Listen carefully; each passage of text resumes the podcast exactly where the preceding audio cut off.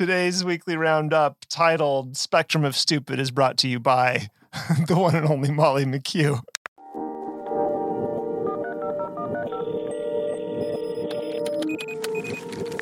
Welcome to Politicology.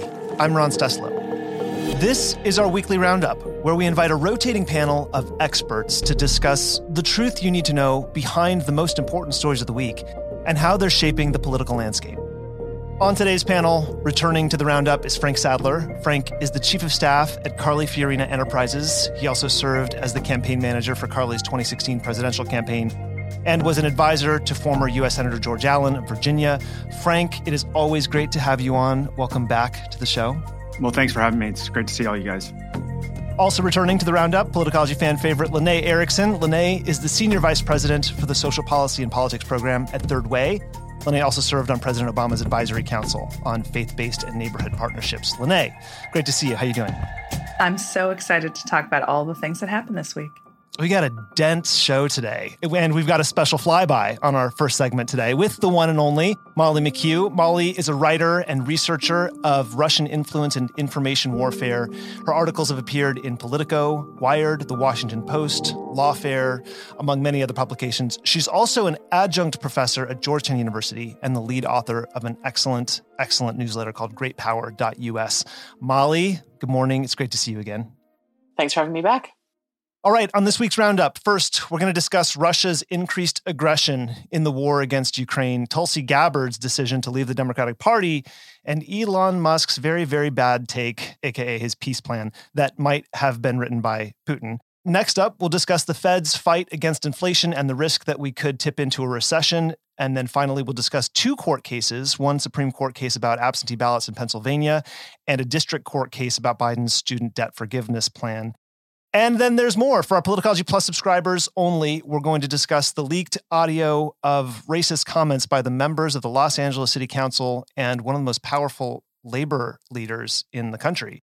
If you want to join us for that and a lot more, a Politicology Plus subscription gets you into our private ad-free version of the podcast where we publish additional conversations about strategy and analysis not available on the public show.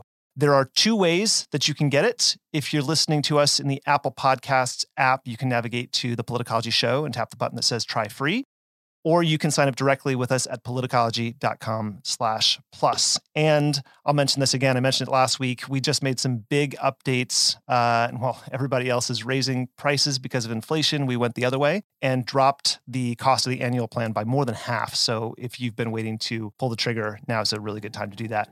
We will dig in right after this.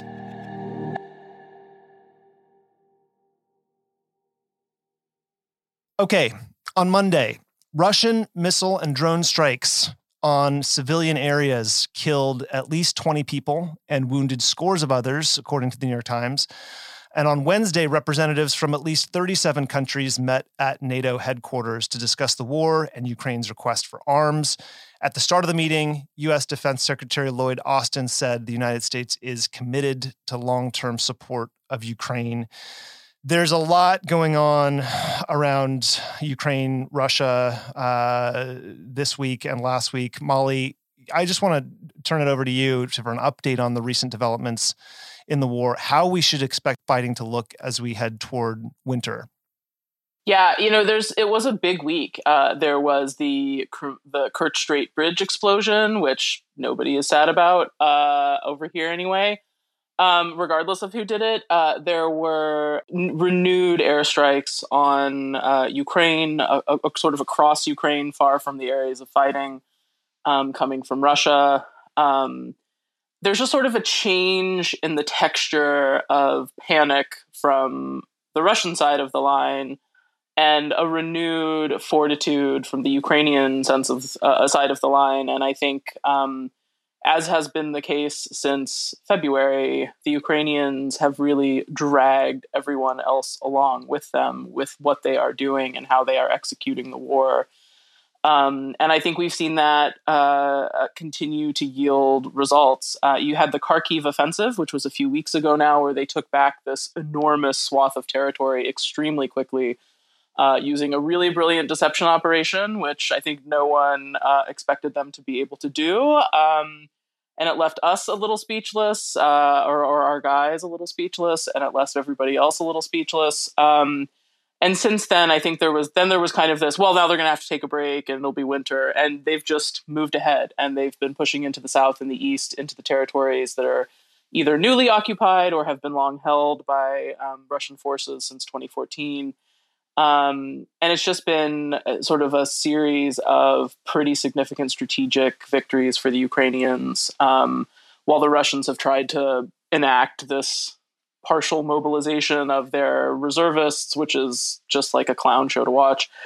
But I think there's this texture that is coming together where finally, 8 months into this thing, there is less heel dragging on sending weapons, sending support to Ukraine from the entire alliance.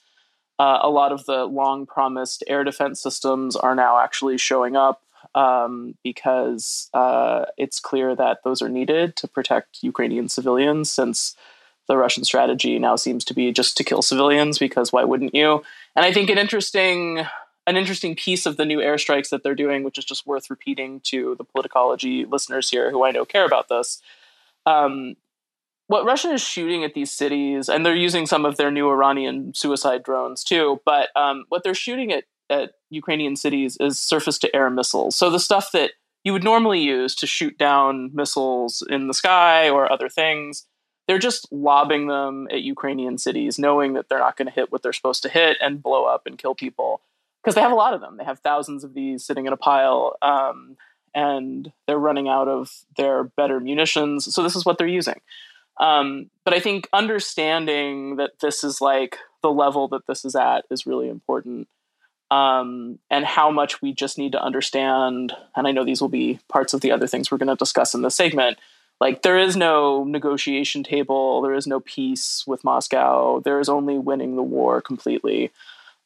Russia doesn't want peace. When it's this like the great magic wiggle fingers of, oh, but what does Putin want? What Putin wants is war, and we need to help Ukraine win it. So you created a really nice segue to like the big thing I want to talk about today in this segment is this. There's a lot of increased chatter around the likelihood of nuclear war. And specifically on Tuesday, former Congresswoman and Democratic presidential primary candidate Tulsi Gabbard announced that she was leaving the Democratic Party. Here's what she said during her announcement. We got a clip of that. I can no longer remain in today's Democratic Party that's under the complete control of an elitist cabal of warmongers who are driven by cowardly wokeness, who divide us by racializing every issue and stoking anti-white racism, who actively work to undermine our God-given freedoms that are enshrined in our Constitution, who are hostile to people of faith and spirituality, who demonize the police but protect criminals at the expense of law-abiding Americans, who believe in open borders, who weaponize the national security state to go after their political opponents, and above all, who are dragging us ever closer to nuclear war. Shortly after Russia invaded Ukraine, Gabbard took to Twitter to blame Biden and NATO, saying that the war could have been avoided if they, quote, simply acknowledge Russia's legitimate security concerns regarding Ukraine's becoming a member of NATO, which would mean U.S. NATO forces right on Russia's border, end quote. So she's also a regular on Tucker Carlson's Fox News show, claiming that the war in Ukraine is really about forcing a regime change in Russia. And so she's really just one of a bunch of voices now, the most recent one. Maybe she made headlines because she's leaving the party, but Molly, I'd love to take this opportunity to hear your take on the not giving into Putin is risking nuclear war argument, because it's really ubiquitous right now. Yeah. Look, there's a reason that Putin pulls out the nuclear blackmail stick, and it's because of this. It does this. Instead of talking about what we need to do to help Ukraine win the war, we'll sit there and hand-wring about, oh, but what if there's a tactical nuke? Oh, but what if Putin does something crazy? And it's just, it's the blackmail is a part of the information campaign that they're trying to use to slow Western support, to convince us to pressure the Ukrainians to negotiate an end to the war, that will still see Russia having territorial gains, which is not acceptable. And so I think that just seeing it in that arsenal is important. And I think, you know, I just came back from the region. I was out talking to some of our great friends in the Baltic states and other places. And the way that one of them put it to me, which is just the exact right way to think about it, is like, we all know, and we talk about it in our community, if you let Putin do this in Ukraine, he'll do it to the Baltic states. He'll do it to Poland. He'll do it to other places in NATO. The idea that anytime they can't accomplish what they want strategically, they'll just say, well, you have to do it or we'll nuke you. That same kind of pressure can be used in NATO territory. And then, you know, we're facing the same conundrum. But if the nuclear threat fails in Ukraine, he won't be able to use it again. And that's the important thing to focus on. And I know everybody sort of says, yes, but he could, yes, but he would. And like I wrote about this way back in the spring. Other people have written about it as well. I know the sort of old Cold Warrior nuclear guys always sort of hold up the, but you have to take the nuke seriously sign. And yes, obviously nobody is like rooting for nuclear war or hoping that there's an escalation to nuclear conflict. But I think all of the factors we see indicate like Putin's not the guy who wants to die in a blaze of glory. He would use, there's the potential he would use a limited nuclear strike if he believed it will help the survival of his regime and himself.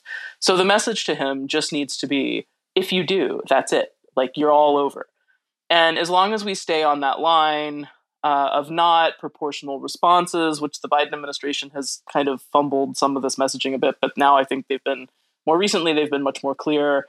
No proportional responses, just like, if you do, that's it. It's done. Like, there's no way out for you. And I think as long as we're clear on that, this threat of doing something nuclear fails. I think the other piece of that is important, of course, that the Ukrainians have been screaming about since the beginning of the war, and everybody sort of called them alarmists for it, but it actually is quite important, is what Russia is doing in Ukraine with nuclear power plants, including the former site of Chernobyl, but more recently the Zaporizhzhia power plant, where they're sort of taking control of these facilities, you know, imprisoning the staff, kidnapping the staff, forcing them to sort of live under occupation.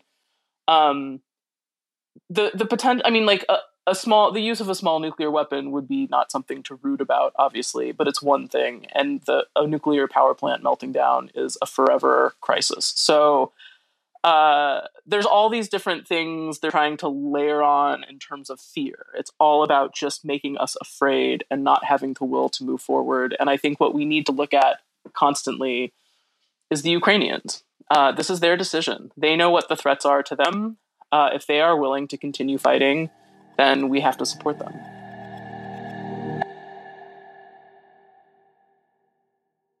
So, Lanae, before we move on and let Tulsi Gabbard off the hook here, Dan Rather likened her announcement that she was leaving the Democratic Party to, quote, someone you've already broken up with saying, that's it, we're through. Right. So I wonder sort of in brief how you see this move impacting the rest of the Democratic Party, if they notice at all, right? What's the likelihood that she pulls any supporters with her? And does this even matter in the world of Democratic politics? It matters less than zero, negative zero. I love that description. I broke up with Tulsi Gabbard such a long time ago. I'm so over it. But really, let's talk about Tulsi Gabbard's history on this stuff, right? I mean, Tulsi Gabbard secretly went to Syria to meet with Assad because she's always been this cuckoo bananas, right? She has a very, we'll call it different approach to foreign policy than the current Democratic Party or the current Republican Party, frankly. And she has long been a sympathizer for horrible tyrants. And I remember, you know, when she ran in the Democratic primary for president, just literally sitting in a bar in D.C. screaming, she met with Assad. Like, this is not a person that we want to hear from. We've never wanted to hear from her. Actually, let's be clear. We did want to hear from her when she first got elected. She was kind of a rising star. She's a vet. She's, you know, had a good voice for about 5 minutes, and then she completely went off the deep end. And this is just another way to get more segments on Tucker Carlson, and that's about it. Nobody within anywhere in politics has cared what Tulsi Gabbard thought for quite a long time, and you know, it's just she needed something else to talk about on Fox News. Yeah, went off the deep end and also possibly became a Russian asset if some former members of the intelligence community are to be believed. But speaking of bad takes on Russia, so there's one other thing I want to get to, Frank, which is last week Elon Musk put out a tweet with his Ukraine-Russia peace plan. I'm in air quotes. Ukraine-Russia peace plan in air quotes. He called for redoing the election of annexed regions under UN supervision. Russia leaves if that is the will of the people. Make Crimea formally part of Russia, as it has been since 1783 until Khrushchev's mistake. Water supply to Crimea assured. Ukraine remains neutral. Okay, it's a bad take, but it gets worse. On Tuesday, Ian Bremmer, who runs the Eurasia Group, has a PhD in political science from Stanford, teaches at Columbia, foreign affairs columnist, and editor-at-large at Time magazine, wrote in his weekly geopolitics newsletter that Musk told him he had spoken with Putin and the Kremlin directly about Ukraine. And Musk also told him what the Kremlin's red lines were. After this came out, Musk denied the report, saying that he has only spoken to Putin once, about 18 months ago. So there's a lot to unpack, right? There's a little bit of he said, but I wonder if you can sort of enlighten us on what some of the problems can be and the amount of preparation that it takes for a business leader to wade into geopolitics. Yeah, I mean, it's an unfortunate, thing for Musk to do for a variety of reasons. I think I want to be thoughtful about my level of expertise when it comes to this issue. And so let me kind of answer your question by, let me think about this from a political standpoint, right? What concerns me most about what Musk did and what's going on is, again, I'm not an expert on Russia, but what concerns me is that I worry over time that this is going to fracture the Republican Party further.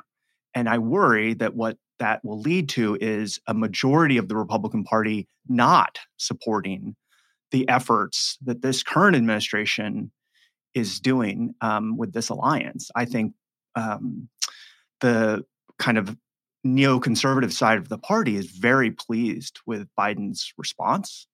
And that worries me because if that's the case, if the Bill Kristels of the world say Biden's doing a good job, I think over time, I'm not concerned for this cycle, but I think this war's gonna go on. And again, there's experts who know far more than I do about how this all ends, when it ends. But let's assume for the sake of argument that this isn't ending tomorrow or anytime soon. What I worry about is we get into this presidential cycle and we have all these primary candidates running in Iowa and New Hampshire, that that leg of the Republican Party is going to fall off. And that will at some point impact what's coming out of Washington. And right now we have a pretty good coalition in Washington supporting these efforts. It's not perfect, but it's pretty good.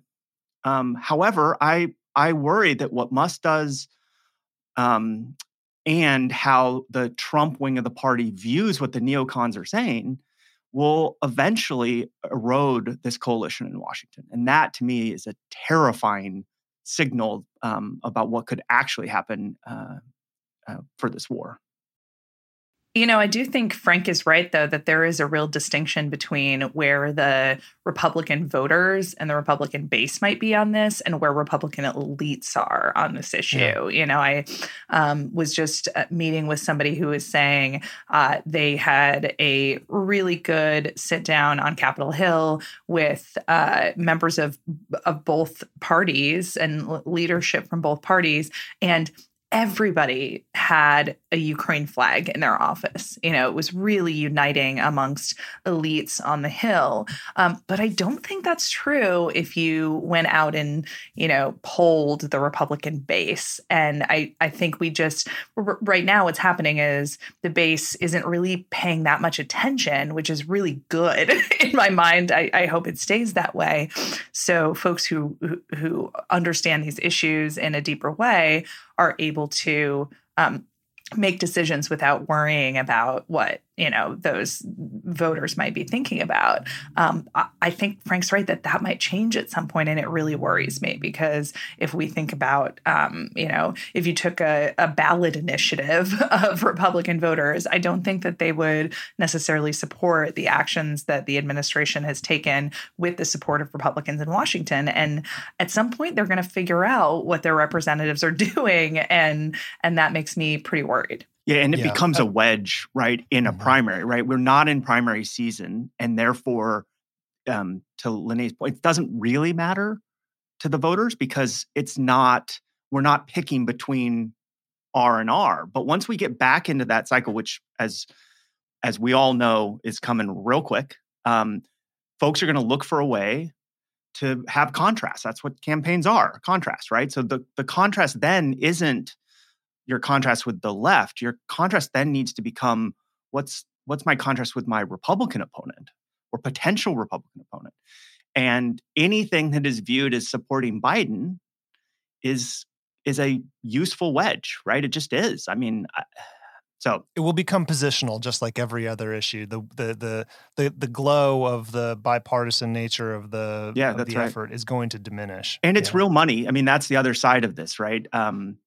Again, I'm not the expert in any way about the federal budget or anything like this, but listen, I could write an ad pretty quickly about the amount of money that's getting spent in Ukraine that isn't getting spent on, I'll say, the southern border, right? I mean, if I'm running a Republican primary for the Senate, for the House, or for president, this is kind of a no-brainer, right? Like, it's just a function of who's going to do it first, and then where does it go from there? But here's the problem. I think we're going to have a bunch of Republican senators running for president. And therefore, they're not only going to, I think, get on this bandwagon, but then they'll still have a vote in the United States Senate as this goes on. And then we're going to lose some folks like the Blunts of the world, the Portmans of the world, who, you know, are going to stand with Ukraine. They're going to stand with leadership, and they're going to be gone. So it's troubling. Molly, if I could maybe just add one thing, because I think there's this stress in the alliance too, worried about what American elections are going to mean, because despite, you know, sometimes slower than I would love support coming from the U.S. administration, it is the critical piece. The weapons coming from the United States are the critical piece. And everybody understands that. And there is this extreme fear that midterms could mean disruption, that as we go into our forever presidential cycle, it will mean disruption.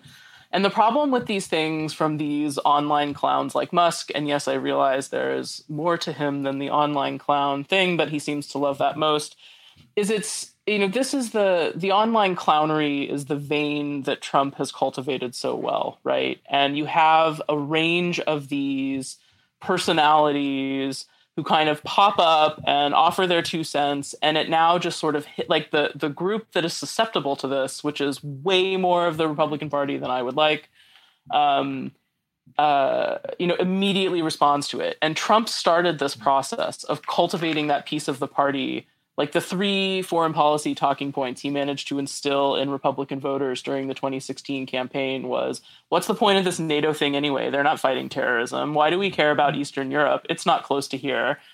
And I forget what the third one was, but it doesn't matter now anymore. But like, exactly. He didn't know either.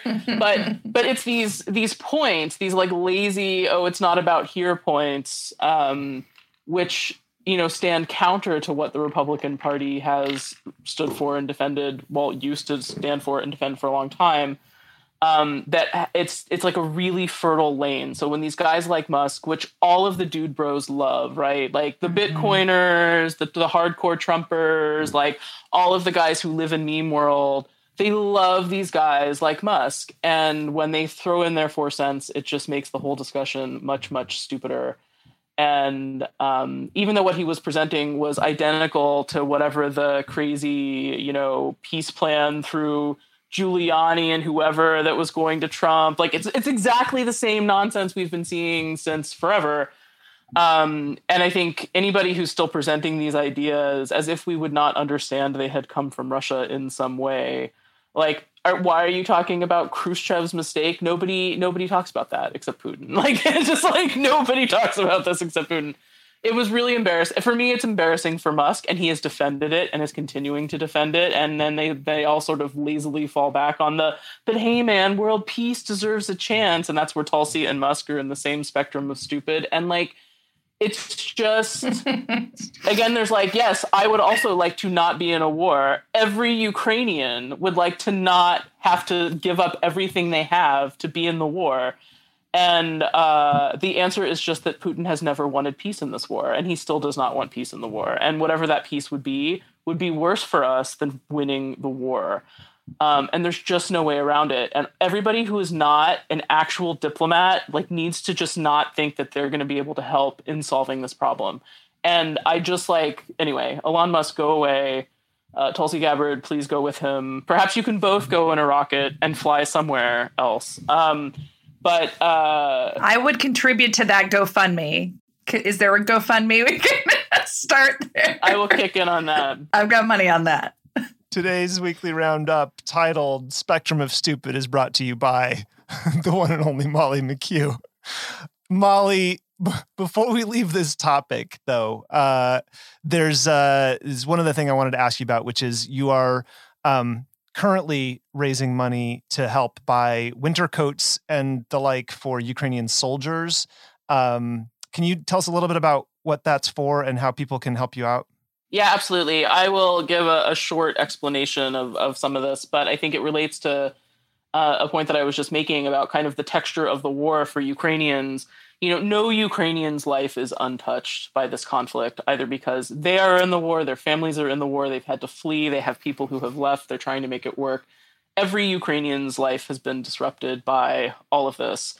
And while I do think, you know, there has been more support coming from NATO countries and other allies, better support for Ukraine, the big systems they need are finally coming in, and the flow of munitions has been good and needs to remain so. The Ukrainians have built a 1 million person plus army extremely quickly, and the resourcing issues are everything, right? Like, the best example I can give you is there was the story in the Post, I think it was this weekend, but about essentially it was just a simple story about how Ukrainian units use drones on the front lines to give them to give the army advantage over the Russian armor and tanks that are sort of hidden around waiting to blow them up. And the best piece of the story, which was like one paragraph in the middle that had nothing to do with anything else, was, you know, there's two guys who were former cameramen for the local TV station who are now in the, what they call them, the territorial defense units. It's kind of like our National Guard, but much more local to like a very specific area. So two guys who are now in the territorial defense unit from some little town who were cameramen at the local TV station, who are sitting in the back of an SUV, not a military vehicle, just some donated vehicle from somewhere, probably in the Baltic states, because like thousands of trucks have been driven in from private donations. And that's what they're using for the most part in the war. So they're sitting in a donated vehicle on the back of this truck, running a drone that they have crowdsourced themselves. Like, the unit of this town bought this $40,000 drone for their, like, the town raised the money to buy the drone for the unit. So they have this advantage to see where the Russian armor is so that they can communicate that to the Ukrainian artillery units that can blow it up. And just that piece that, like, the reason they're winning is because they are buying the stuff themselves so they can win. I mean, what a crazy, silly way to run a war. And thank God the Ukrainians are, they just love this stuff and they figure out how to do it. And every one of these guys who's like a cameraman, who's clearly like, I'm not going to be a sniper, but I have great skills to contribute to this war. All of these people are figuring out ways to help their country survive and win. And I think underneath all of this, what we need to understand is how much private aid, privately funded aid for all of Ukraine's fighting forces has been critical in this war. It is now coming on winter. It's supposed to be a pretty cold winter, but even if it's not Dr. Zhivago-esque, which it usually is in Ukraine, there's just a huge shortage of winter military gear because it's a lot of people who need stuff, and a lot of the units are not, you know, they're sort of not putting themselves in a priority to get things because they want stuff to go out to the frontline combat units. But anyway, I'm raising money to buy some gear for some of Ukraine's sort of strategic communicators that sit in the army. These are the guys that are critical to collecting battlefield information and getting it to us in the West, to getting it to the press, getting it to where it needs to go within Ukraine. And I've given the link to, it's just sort of a private fundraiser. I need to get the stuff as quickly as I can, obviously, since it's almost winter. But I've given the link to Ron. He's going to put it in the show notes, I think. And if you are able to kick in even your coffee money from the week, it doesn't take a lot. We'll get coats and fleece for these guys first. If we have enough, we'll get boots and really exciting things like gloves. But if you can support it, I would be really grateful. Writ large, if you're thinking about trying to support Ukraine, there's a lot of good nonprofits you can support. There's a lot of great Ukrainian organizations who have been raising money for the troops, but support something, if not this. But if you can, I would really appreciate your support. Thanks for doing this, Molly. And we'll put a link in the show notes today. This came up really quickly, and I know we're trying to turn this around really quickly so that you can actually go buy the stuff and get it to them. So we'll put the link in the show notes. We'll include it in social. And then folks listening at home, if you can share that link with your friends and family who want to help buy winter gear for Ukrainian soldiers, that would be great. Molly, thank you so much for taking the time to be here for the first segment. We'll have you back soon. Thanks for having me on. And I turn it over to these very capable colleagues to debate all of the other fun and wonderful topics that I know nothing about. Thanks, guys. Talk to you soon, Molly.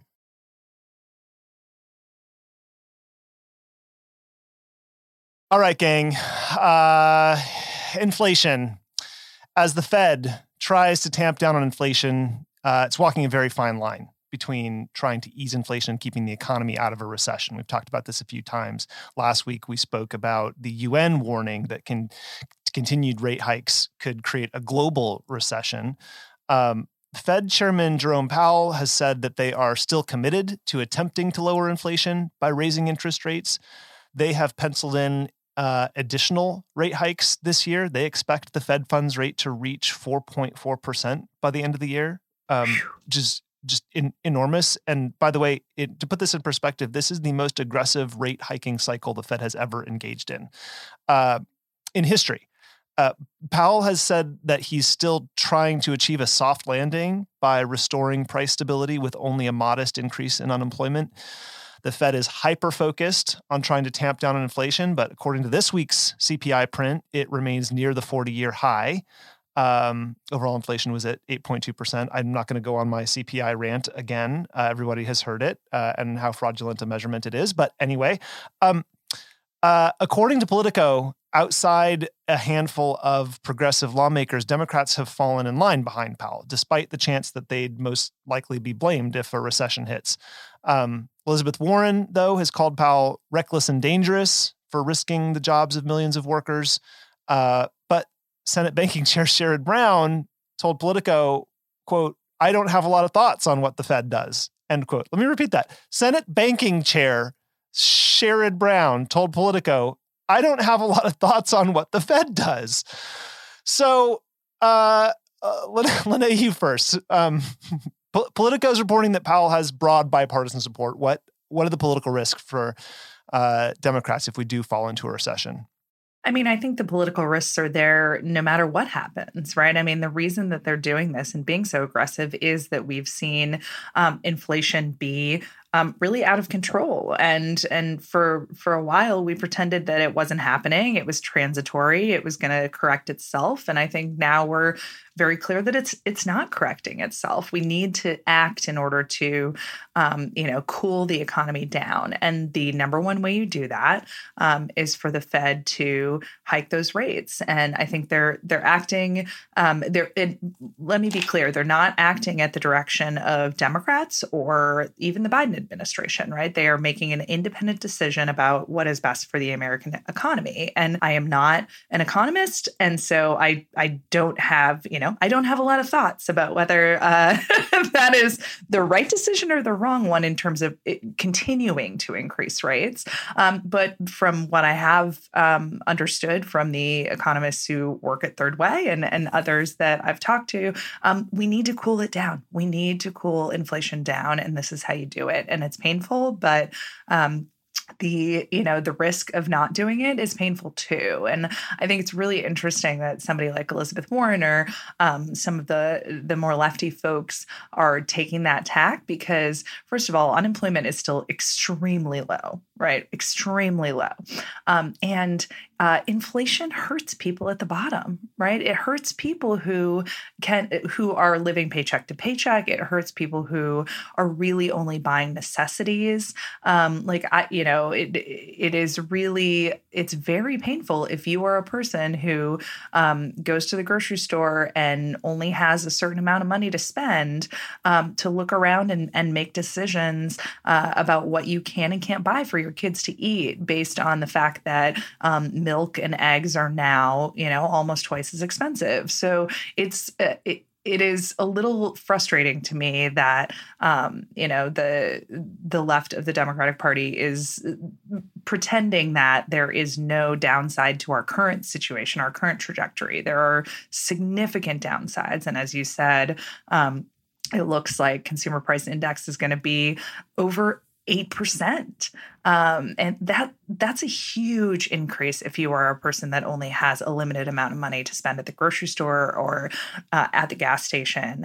And I think we need to understand that, that's a huge impact. And this will also have an impact, but our current trajectory is not without cost. And it's fine if you want to criticize the Fed, but you at least need to examine and admit the fact that if we don't do this, people in the lower income quintiles are going to continue to be suffering and not able to afford their groceries, and that's not a good place to be.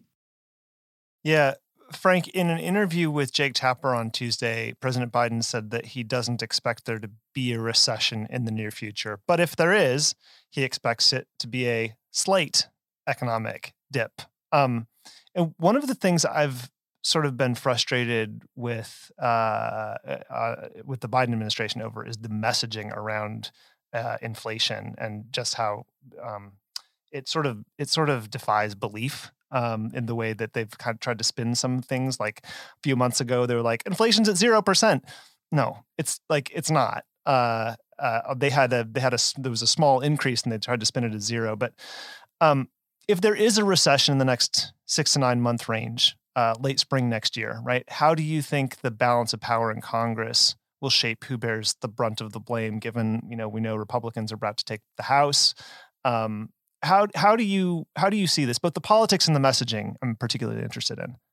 Yeah, so I think what history shows is that the president, he gets the benefit when the economy does well, and he takes the downside when there's a recession. I don't believe that the Republican Party, let's assume they take the Senate and the House just for the sake of argument, I don't suspect that they're going to take much of a hit on the economy being in the majority. I just think voters, when things are good, they give the president the benefit. And when things are bad, they give the president the responsibility. And it is what it is. It's not fair, perhaps, but to Lanae's point, it's, Biden doesn't get to pick what the interest rate is. He doesn't, the other thing that's true about this inflation, right, that Republicans aren't going to say, and you're never going to see them talk about this anytime soon, is this inflation is a global problem, right? This is not This is not somehow isolated to the United States, right? If you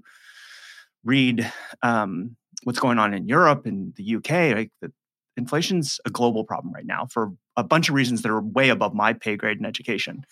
But it is a fact that inflation is not somehow a condition just in the United States.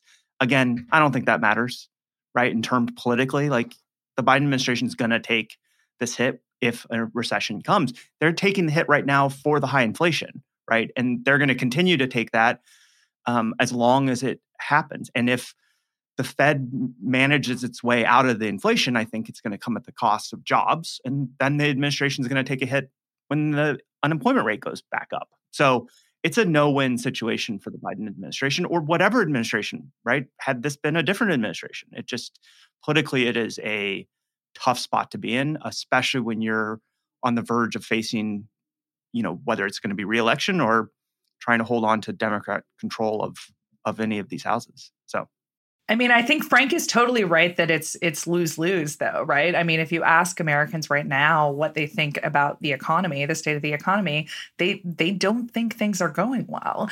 And I think, you know, so we're starting from people don't think things are going well. We'll probably continue into people don't think things are going well. And the fact that the unemployment rate is extremely low, we're not getting credit for that because the prices are going up. So, and, you know, as smarter people than me say about this, like the fact that you go to the store or you fill up your gas tank, you spend money every single day, that has a real impact. So I think people don't really approve of the Biden administration's handling of the economy now. They won't if there's a recession. And so it might kind of be, a political non-starter. They don't think Democrats know what they're doing on the economy to start. So I'm not sure that this is going to really have a huge impact politically. Here's just a wrap-up question. As we think about the messaging and who's talking about inflation and why. So you've got Democrats who don't want to talk about inflation, Democrats on the campaign trail, right, who don't want to talk about inflation because it's a bad issue for them. It's a net negative for them. Then you got Republicans who do want to talk about it because it's a positive for them. And then you got existing leadership. Let's take the Biden administration for one, right? Not campaigning, has an interest in Democrats, you know, doing as best they can in the midterms. And so I wonder, what's the best... What do you think of the way the White House has managed communicating about inflation so far? Because there's two different directions you can go here, right? One is that you show compassion every time you talk about it and keep the pain of the people at the bottom who are experiencing, you know, the worst parts of this at the forefront, right? And that gives you a lot of sort of strong, compassionate leadership goodwill. Or you try to convince people that it's not as bad, or that we're actually doing a good job. We, the White House or Democratic leadership, we're doing a good job. And hey, look at how, you know, good inflation was this last print or whatever, and trying to spin it. Which way is smarter? What do you think? Well, Ron, I have to call you a little bit hypocritical on this because I feel like you're always mad at Democrats for not doing what Republicans do, which is spinning all the good things that we're doing. So, I was on a couple months ago when you were upset about us saying that there's 0% inflation because from one month to the next, the inflation basically stayed the same, right? So there was 0% increase in the existing high inflation. Which is not the same thing. It's not the same thing, but inflation. Donald Trump did that 100 million times, like, and so has every Republican ever. So to the extent that you are invested in Democrats doing well because they're the only party that currently believes in democracy, maybe you should cheer for the fact that we're spinning a little bit. Yeah. I'm here for the spin. I'm here for the spin if it's effective. Okay. So the question is, what actually yields the best political advantage here? Right? I think what yields the political advantage is inflation going down. I don't think that there's a ton of advantage for, like, listen, I am on the White House talking points list. I get the emails. I read them assiduously. They're very excellent, and no one else does. So, like, I don't think it really matters either way. I do think Democrats constantly have this problem of we're torn between we want to feel people's pain and we want to take credit for the gains that we've made. And, you know, we saw this. The best example is President Obama in his reelect in 2012. There was this huge argument about whether he should take credit for the fact that, you know, essentially he got our economy back on track after, after the horrible, horrible situation that he was handed coming into office, or if he should be out there saying, I understand that there's still a lot of people that are hurting. And, I think my general viewpoint is, I feel your pain isn't really going to give you anything. Like, people are like, okay, then fix it. Like, I don't really think you're going to get a lot. I think that works on other issues, but I don't think it works on the economy, because people understand like what's happening with their checkbook, and whether Biden feels their pain is like not helping that in any way. What I do think is important is people often think Democrats don't care about the economy, that we're talking about 50 other things, and that the economy is number, 107 on our priority list. So to the extent that we're talking about the economy at all, I think that's good. And I'm here for the spin. I don't think it's going to necessarily, have a huge impact, but I do think we need to make sure that we don't look like we're changing the subject, because the economy matters to people, and being like, oh, what about abortion and guns and 80 other things? Those things matter to people too, and the economy matters to them. So anything we're saying about focusing on the economy, I think, is a positive. Frank, are you here for the spin? I have a slightly different view of this, right? So I think Lanae's absolutely right that the Democrats, they start in a deficit when it comes to the economy. So ignoring it only plays that card worse, right? Like, there's no reason to do that when you're already in the hole. I think the administration, and let's use the administration as a placeholder for the Democratic Party, I think they mishandled this completely. I think they needed to, from the start, acknowledge it, that it's a problem, because it is a problem, right? It is very clear that high gas prices impact people. It's just a truth. High milk prices impact families. So you can't spin your way out of that. What you could have done is acknowledge that it's a problem, and then talk about all the things, all the levers that you're going to pull to try to fix them, and that you're going to continue to pull those levers as long as it takes until people feel better and inflation falls. And they needed to drum that day after day after day after day. And they should have been doing it literally the moment they saw those numbers. And second, they should have started blaming people on day one, right? They should have talked about the reckless spending that occurred under Republican control. They should have talked about the reckless Fed policy for 20 years that's gone on, this free cash that flooded this market. They needed a boogeyman, and they needed to acknowledge it, right? Like, that's what you've got to do. You've got to be on the offense, right? I mean, it's not spinning in the sense of, inflation is real. And so you've got to go out there and talk about it. This idea that you're going to change the subject around Dobbs, or, yeah, you can, you got to chew gum and walk at the same time. So you need to touch those issues. But sorry, people walk into the grocery store every day. They drive by the gas station every day.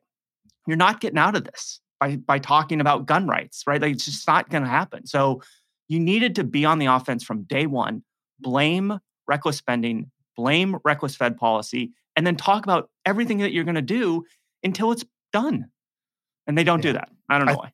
I think the boogeyman would have been I think that's a really good point. Yeah. Well, we tried that for a second. We were like, oh, it's Putin's fault. And, we were making stickers to put on the gas pumps over the Biden price hike ones that said it was like Putin's price hike, right? I love those. So that was, I guess, the boogeyman thing. But to Frank's point, it was too little too late. And it was frankly too far away, and people knew. They're like, yeah, but this has been going on for a while, and the Putin thing just happened. I don't know. But boy, would I love to hear a Democrat say reckless spending. That'd be great. We're not going to do that. I would love to hear that. Yeah. That'd be amazing.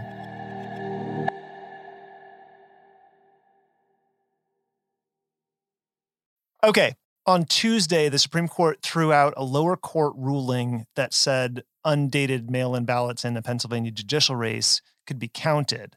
That's according to CNN. So the justices vacated a May 2022 ruling from the Third Circuit Court of Appeals that ordered 257 undated ballots to be counted at a Lee County judicial race. So the ruling doesn't impact the outcome of the 2021 race, but it could have an impact on the Senate race in November. So the lower court's ruling in favor of counting these undated ballots can't be used as precedent within the Third Circuit's jurisdiction. And just to be specific here, these ballots were received before 8 p.m., which is the deadline, on Election Day, but the voters failed to write a date on the return envelope. And the Pennsylvania law doesn't require an accurate date or a date between when the absentee ballot is issued and Election Day.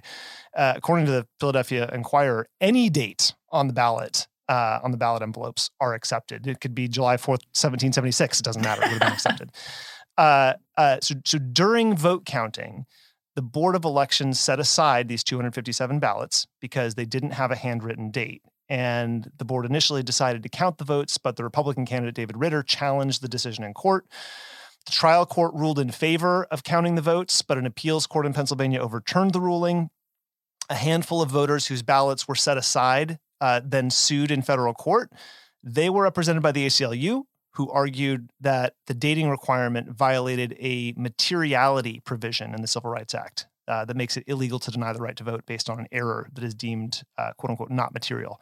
They lost at the district court before the Third Circuit Court ruled that the undated ballots have to be counted. So this was a couple hundred ballots in a single county in an odd year election. So we could see a far greater number in November, and the Senate race in Pennsylvania could be really tight. And the governor's race, is, as we've mentioned before, and Lanae, you have pointed out specifically, is key to keeping democracy.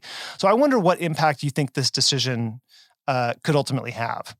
I mean, I think it's really scary. It's one of those things that, on its face, it's only about less than 300 votes in a race that was decided by more than that. So, doesn't impact that. But really what the Supreme Court said, and first of all, let's remember that the Supreme Court only takes cases it wants to take, right? They didn't have to take this case. That's not true in terms of, there are a couple of things that they have original jurisdiction on, like when a state sues another state, there's a couple exceptions, but this is not one of them. They decided to intervene in this case. They did not have to. And frankly, it's a little weird, right? Like, why do they care about 257 or whatever odd votes in this judicial race that's already decided? They intervened in this case because they wanted to put down a marker that it's totally okay to throw out votes for lots of reasons that have nothing to do with whether that person, whether you could ascertain who that person wanted to vote for. And that's really what the Civil Rights Act is about. And it's what has driven whether we count ballots in the past is, what do you think the intent was of the voter? If you can figure out who they were trying to vote for, count the vote, right? I mean, I obviously have a very extensive experience in Minnesota politics that we've talked about before. And they had, in counting the Senate race of Al Franken, which was decided by a handful of votes a bunch of years ago, they were counting by hand and trying to understand, like, somebody wrote in lizard people that they were voting for. I mean, people write crazy things, right? And they're like, did you intend to vote for lizard people? Or you intended to vote for Norm Coleman or Al Franken? Like, we sit and stare at a ballot to try to figure out what the voter was trying to tell us, and then we count the vote. And here we're saying, oh, we know who they were trying to vote for. We just don't care. We're going to throw it out. And that makes me really worried because, as you said, there could have been any date on the ballot. And it arrived before the deadline. And so we know that it was dated before the deadline because it got there. So this really opens the door for judges to throw out and election people who administer elections to throw out lots and lots of ballots that show the intent of the voter, but have some other discrepancy in some way. And that is very, very worrisome. So, Frank, I wonder how you see the impact of this case in the broader landscape of election-related law, changes and challenges around the country, and whether this is ultimately a win for people who would like to see fewer votes counted and more selectively, or if it's, you know, if it's now we have a standard, right? Now we have a standard that, and everybody knows what the rule is, that clarity is actually important here. And that, now that is actually going to serve, serve democracy. What do you think? What do you make of this case? So instead of answering it specifically around the law piece, what I think is a little concerning, right, is does this feed into the Republican messaging around election security, around what happened in 20? Like, to me, that's, again, I have more understanding and expertise when it comes to Republican politics, obviously, than I do of law. And so when I saw this, it seems to me like it would be a very effective talking point on the far right around election security. It's just like another thing they can add to the arsenal arsenal around that messaging. And this one's an actual real thing, right? So like this actually happened, unlike many of the things that they talk about. So that concerns me because let me put my personal opinion hat on here. Like, I want more people to vote, right? It just seems to me like I thought was the intent of this experiment we're trying to run in America, was like, we wanted voters. And so, yeah, I'm dismayed by all of this, right? Like, I think all this stripping away of voting rights is a little terrifying. I'm not smart enough to know legally, did the court make a right decision? Did the legislature do a bad job writing the law? Like, all that, I'll let somebody else argue. But personally, it does all feel like there's a party that is moving towards figuring out ways to have fewer people vote. That's sad. And to your point, Frank, like, these people did vote, and we know who they voted for.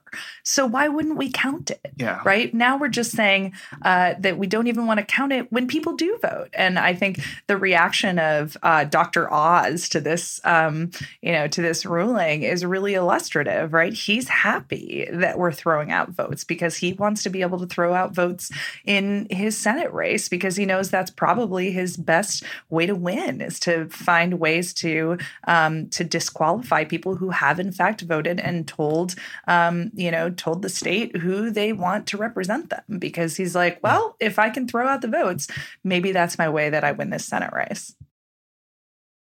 Okay. I want to close with one other court case that is relevant. We've talked about the issue before on the podcast, Lanae. So on Wednesday, there was a hearing in U.S. District Court over whether to temporarily block President Biden's student loan forgiveness program from taking effect.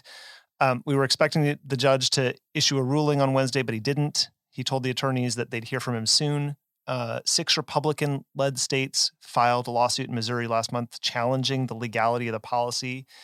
During the hearing, one of the judge's first questions was about standing, which, you know, you indicated when we talked about this was like the big question mark: who might have standing to sue here? And, you know, he asked whether the states met the legal threshold to bring the case. They argued here's how they got to the standing question. They argued that the policy would hurt them financially, as well as a student loan servicer based in Missouri. They claimed that the loan forgiveness policy would cause borrowers to consolidate federal family education loans owned by that servicer into direct loans owned by the government, and that would cut the servicer's revenue. So it's interesting. On the same day the lawsuit was filed, Department of Education changed its policy so that borrowers whose debt was held by private lenders were no longer eligible for relief. In order to win a preliminary injunction, the states need to demonstrate that the forgiveness policy will cause them irreparable harm if the injunction is not implemented. So what I remember from the last time we spoke about this was that the standing question was going to be huge, and sort of there's the legally dubious part of the program, but it's not really clear how it would be challenged, because really it's Congress here who would be the first stop to, you know, put a stop to it, but they're not going to do that. So what would you expect the grounds for a preliminary injunction to be here? And sort of what do you make of this initial step to challenging that program. Yeah, I mean, I think it's only a matter of time before we get a court stepping in saying that this is illegal. And we've done an entire episode about this. So please go back and listen to it if you want to know more about why. But there are currently at least 4 cases that have been filed by different plaintiffs trying to stop this action. And I think everybody recognizes that if the courts get to the merits, if they decide the substance of the case, the Biden administration is going to lose because they're, making up this power to wipe away $500 billion in student loans that I think pretty much nobody thinks they have, including a lot of lawyers within the administration, which is why it took them so long to do it in the first place. But I think, what we're seeing right now is essentially legal whack-a-mole, right? They're seeing a case being filed, and then they're actually changing the policy that they announced in order to remove standing from a person who is currently sued, right? That's how bad they know their case is. They're looking at a person and saying, oh, okay, how do I make sure this person actually can't sue in court? Oh, I'm going to change the policy. So first it was a person in Indiana who said, actually, this loan forgiveness is going to make me worse off because one of the things that red states have started doing is saying, we're going to tax your loan forgiveness. So we're going to tax it essentially as a gift that you've gotten $10 or $20,000 from the Biden administration, which is, it's a creative, creative response. And this plaintiff said, oh, well, I'm actually about to have my loans forgiven under the Public Service Loan Forgiveness Program. And that wouldn't be taxed. So the fact that you're going to do this other kind of forgiveness is worse financially for me. Well, then the Biden administration came out and said, oh, JK, no, if you don't want it, you don't have to have it. Okay, well, that person doesn't have standing anymore right now because they're not harmed. But now we're seeing they had said, oh, these fell loans, they're called, were going to be part of the forgiveness. And then they were like, JK, no, the FEL loans aren't part of it because they literally know they can't win in court. So the only thing they can do is keep changing their policy every time someone sues to try to make it so that, you've solved their problem and then they can't continue their case. And, I think it's really frustrating given that I've always thought the Democrats were the ones that, cared about governing well and setting precedent and, doing things in a sustainable way that are actually going to help people. And, there were people that thought their FEL loans were going to be forgiven. And all of a sudden, because this case was filed and because the administration was afraid they were going to lose, now they got their forgiveness taken away. What about those people? Those people were promised $20,000. They don't get it anymore. Like, this is not how we should be making policy. And I think, it's frustrating to watch and it's going to continue. And as I've said in the past, if these, if they continue to pull the rug out from under enough plaintiffs, they might be able to hobble along for the next couple of months until the election. That's all they care about, right? This isn't about good policymaking. This is about trying to goose, young people's turnout in the election. Then they're trying to hobble along until after Election Day. But they know that if and when Kevin McCarthy becomes Speaker, he will have standing immediately in January. And this that'll be the end of it. So I think it's really cynical. It's very frustrating to watch. Man, there's so much politics here, Frank. Okay, so as Lanae mentioned, this was, it's kind of obvious on its face. This was to juice turnout in the midterms. Now they're trying to hobble along until we get to the election.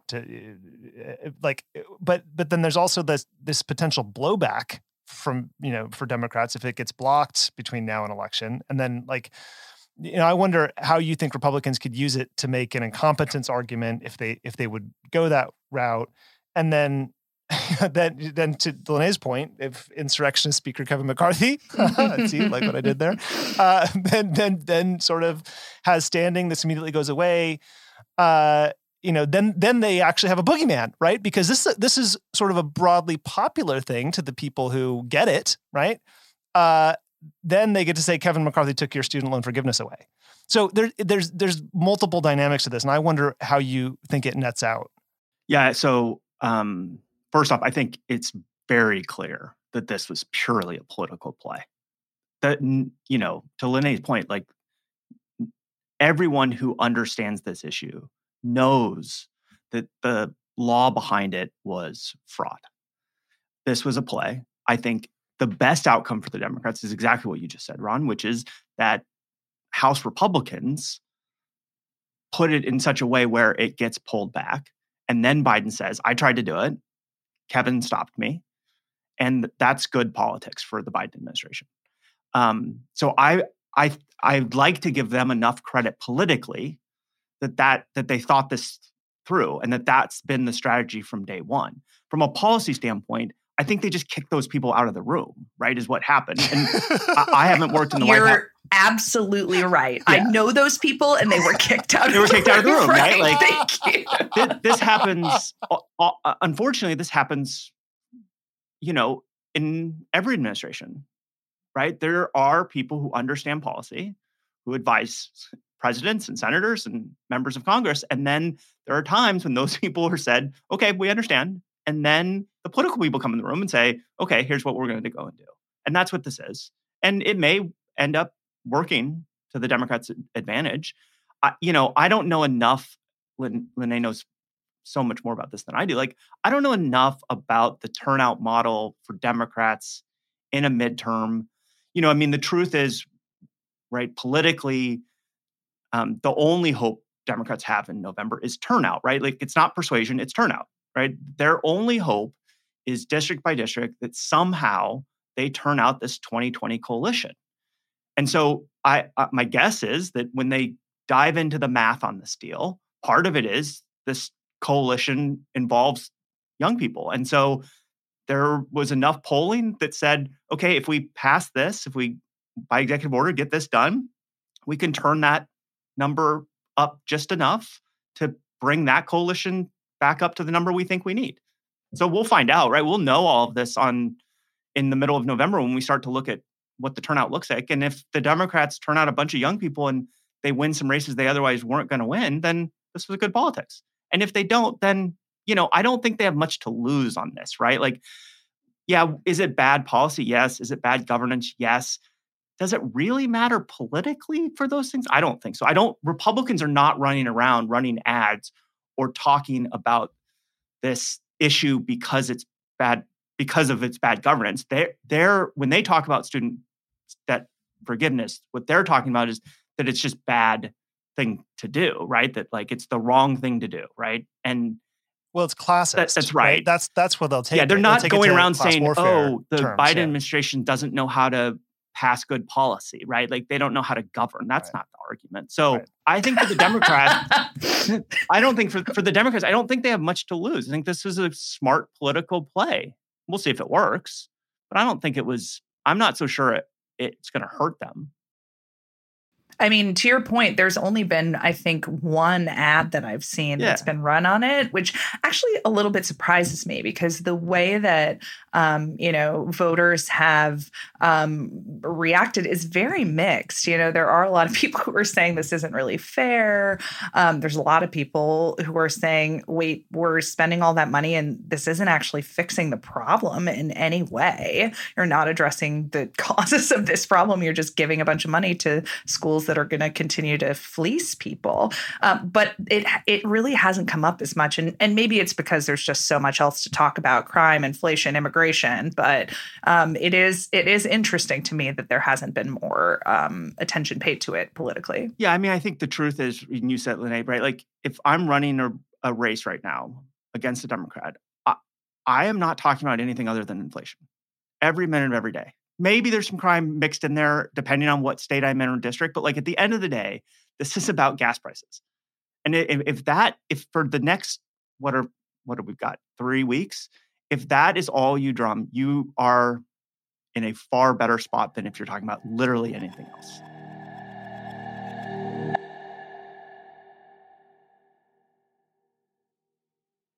All right, now that we're up to speed on a few of the biggest stories this week, let's talk about what we're watching under the radar, over the radar, wherever on the radar screen it appears. Lanae, what do you have?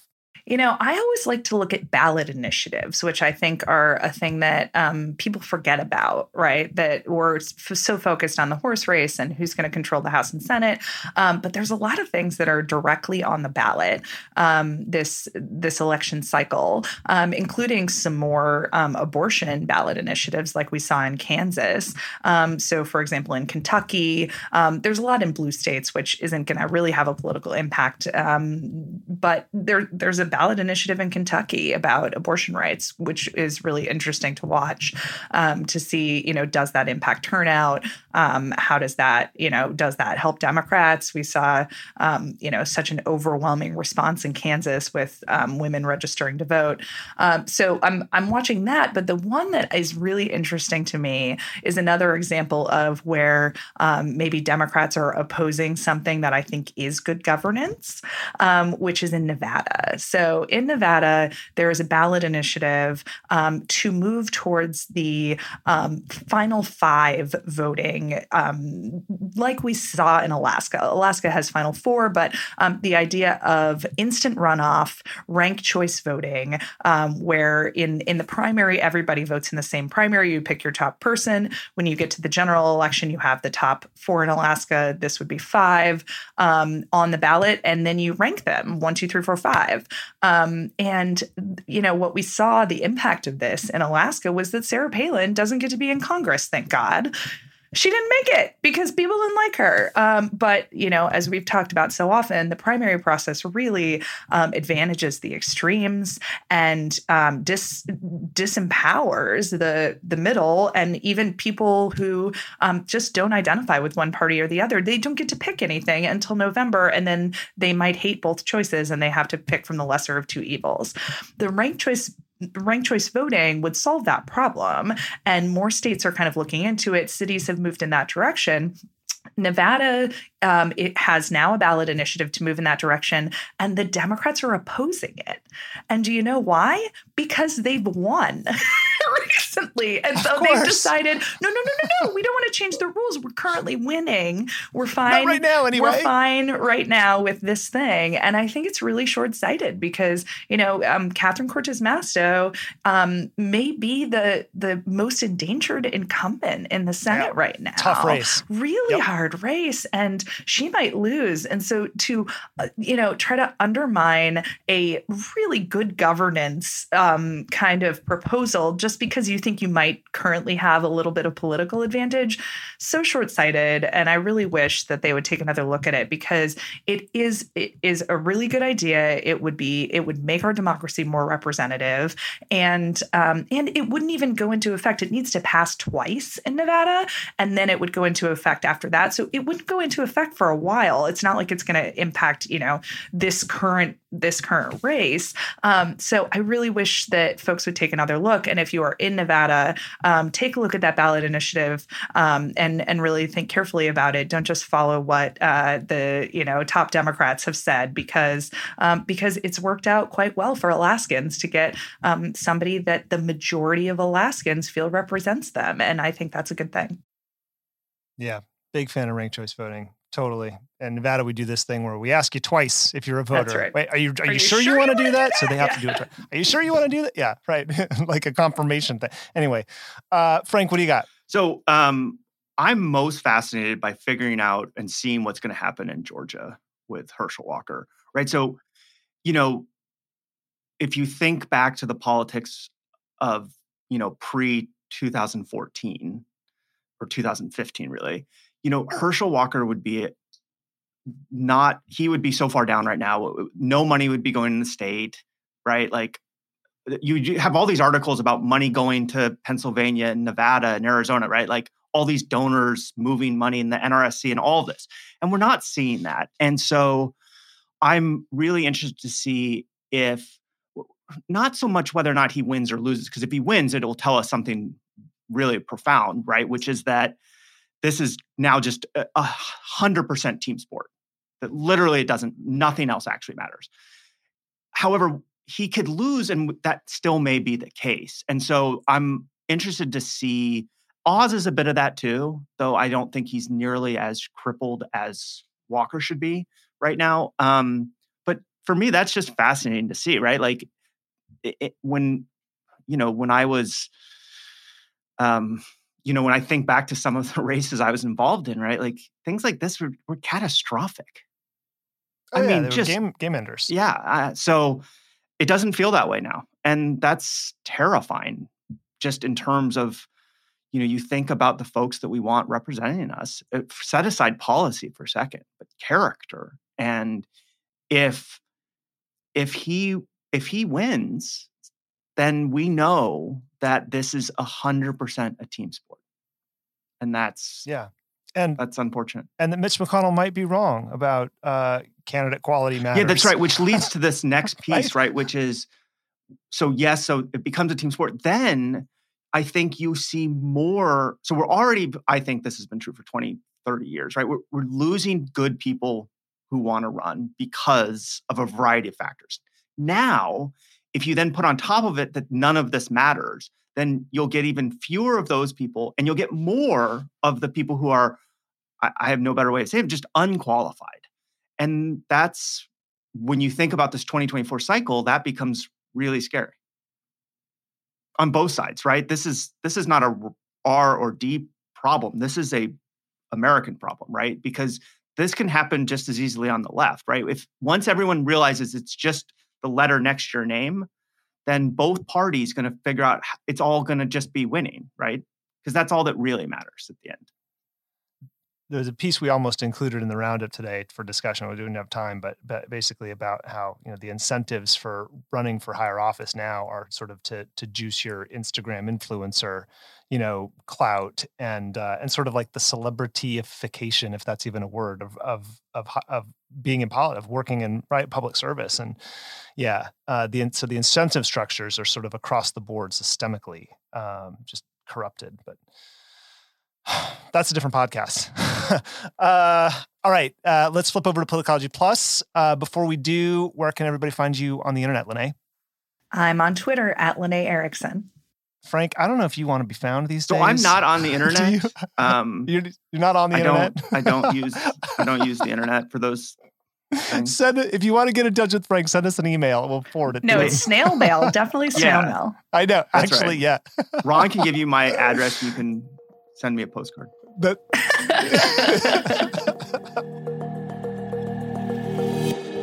Thank you to everyone at home and on the go for listening. If you haven't yet, we'd appreciate it if you could open up the Apple Podcasts app and give us a 5-star rating and review over there. This helps us rise in the rankings so that new people can discover Politicology organically. If you have questions about anything we've talked about, you can reach us, as always, at podcast@politicology.com. And even when we can't respond, we do read everything you send us, whether it's an episode idea, a guest recommendation, or just a simple note about how the show has impacted you. And we love hearing from you. I'm Ron Steslow. I'll see you in the next episode.